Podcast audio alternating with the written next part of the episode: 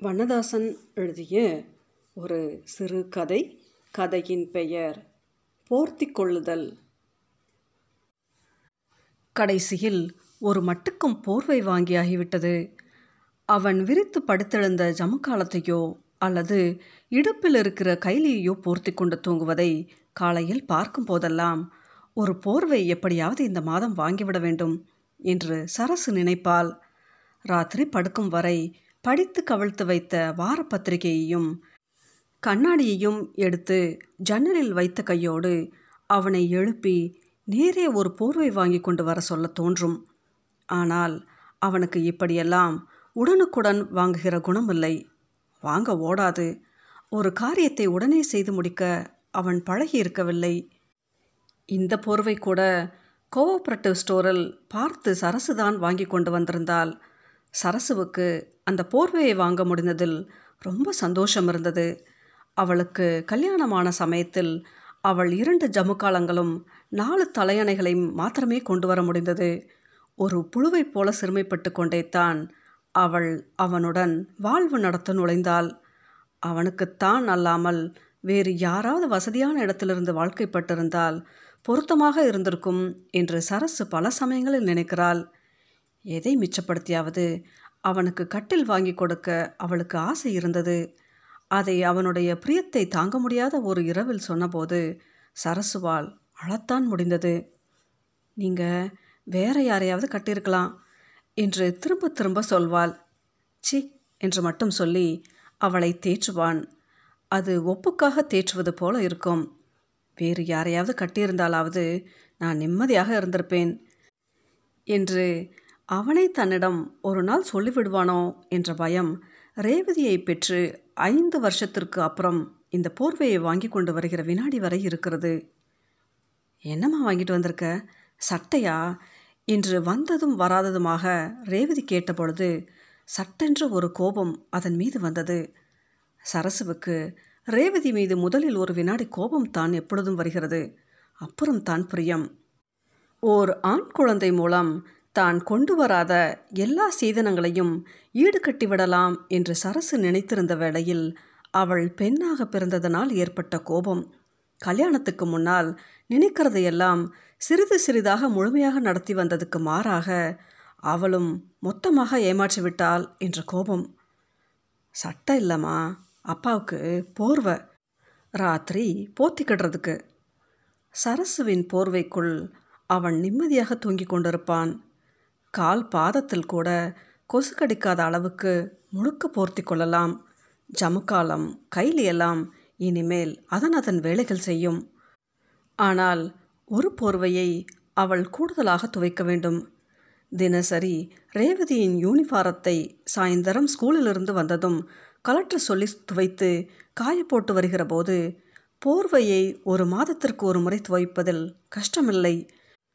ஆனால் ஒரு போர்வையை அலச தண்ணீர் நிறைய வேண்டும்.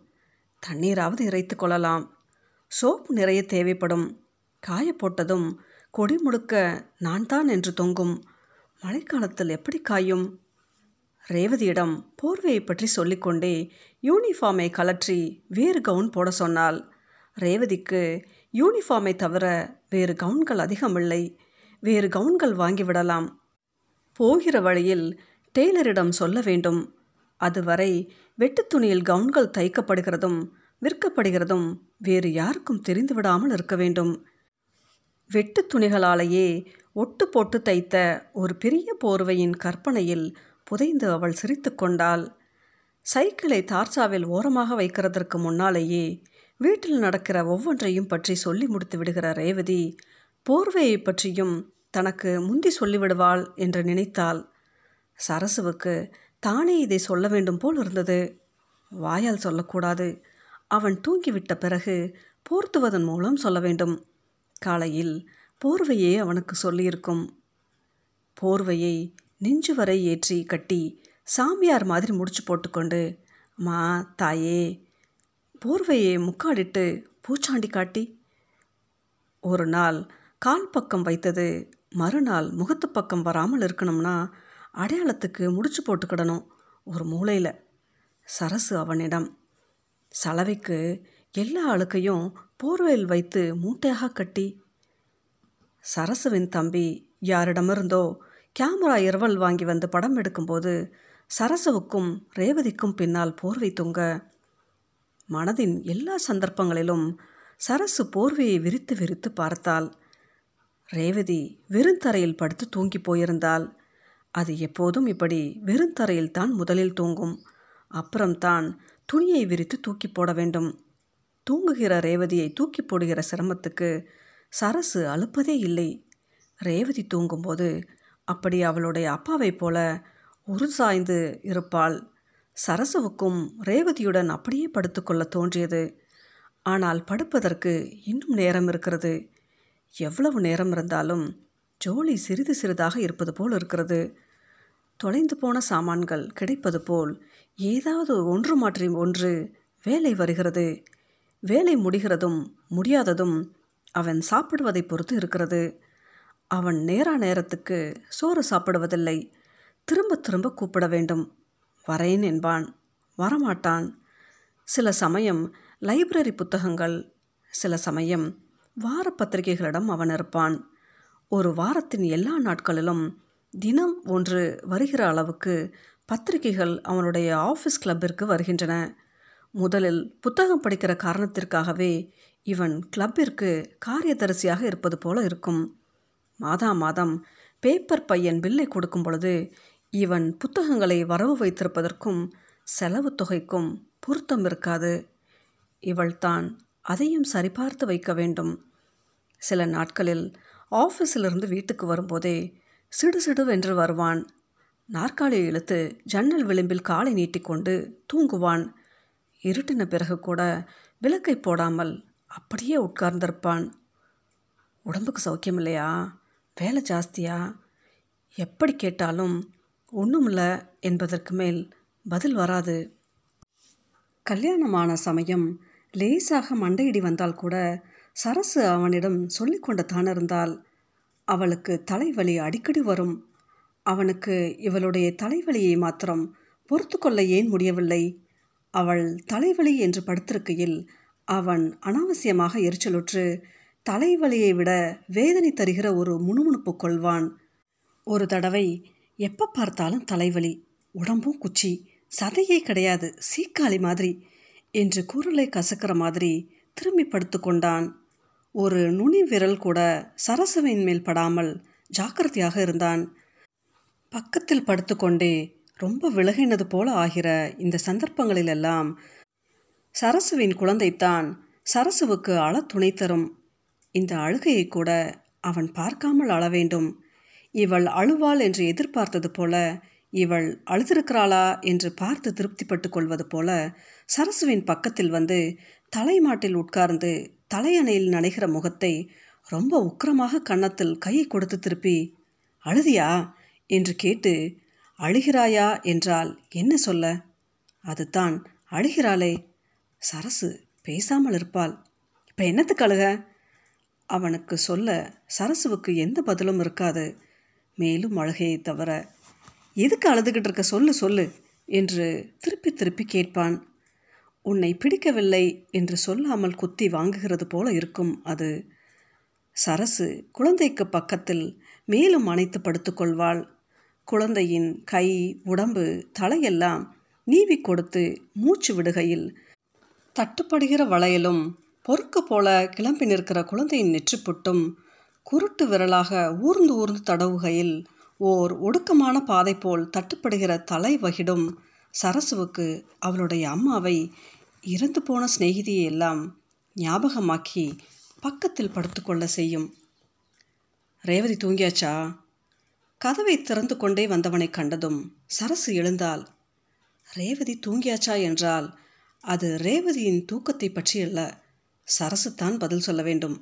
சொன்னால் வேலை ஒன்றும் இல்லையேன்னு இப்போ தான் படுத்தேன். கதவு பக்கம் வந்ததும் தான் அவன் கூட இன்னொருத்தரும் வந்திருப்பதை பார்க்க முடிந்தது.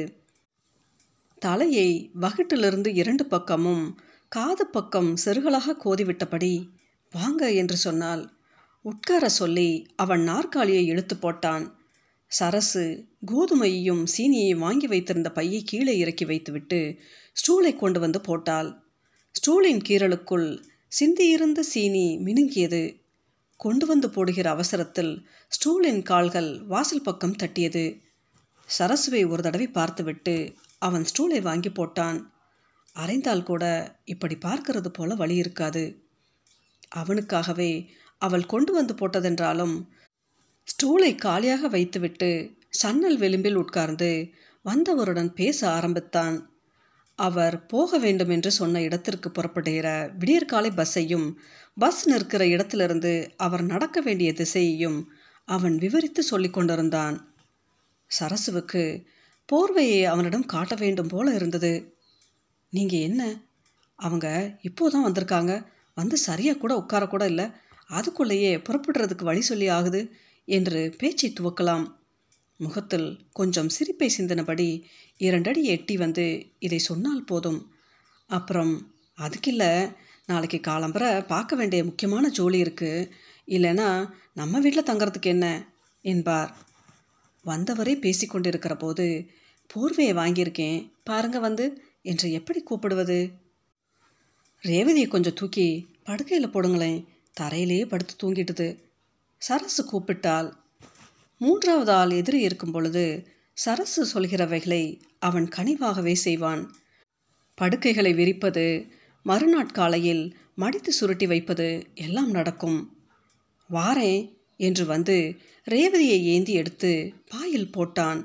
பாயின் சுருக்கத்தை ரேவதியின் காலை கொஞ்சம் தூக்கி நேர் செய்துவிட்டு நிமிர்ந்தபோது சரசு போர்வை எடுத்து காட்டிக்கொண்டு நின்றாள். வாங்கினேயா? என்று கேட்டான். குரலில் சந்தோஷம் இருந்தது. அடர்த்தியான ஊதாவும் செங்கல் காவியும் அகலம் சதுரம் சதுரமாக ஓடியிருந்த போர்வையை லுங்கி போல் இடையில் கட்டிக்கொண்டு நல்லா இருக்கா? என்று சிரித்தான். விலையை கேட்டதும் பரவாயில்லையே என்று தோளிலிருந்து கால் விரல் வரை படுதா போல தொங்கவிட்டான். சரசு கொசுக்களும் குளிரும் தொட முடியாத அவனுடைய தூக்கத்திற்கான கற்பனையில் இருந்தால் அவனுக்கு இந்த முகம் மாறிவிடுவதற்கு முன் கொஞ்சம் தலையை சாய்த்து கண்ணை மூடுகிற நேரம் அவனுடைய மடியில் படுக்க வேண்டும் என்ற ஆசையில் இருந்தால் இருந்தவள் சட்டென்று முகம் மாறி அவளிடம் கேட்டாள் என்ன சாப்பிட்றீங்க ரெண்டு பேரும்? பாயாசமும் சோறு வச்சிருக்கியா? சரசுவை அவன் கிண்டல் பண்ணினான். அந்த அளவுக்கு போர்வை அவனை மென்மையாக செய்திருந்தது. சரி சொல்லுங்க.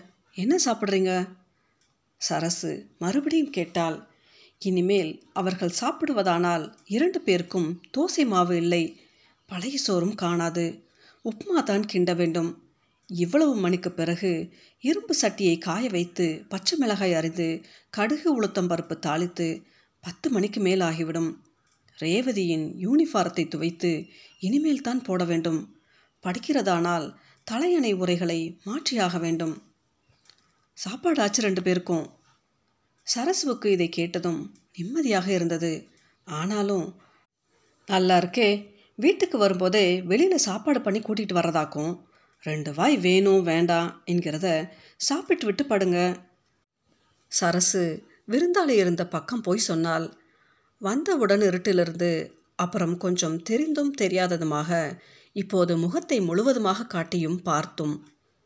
சாப்பாட்டுக்கு என்ன இப்போ?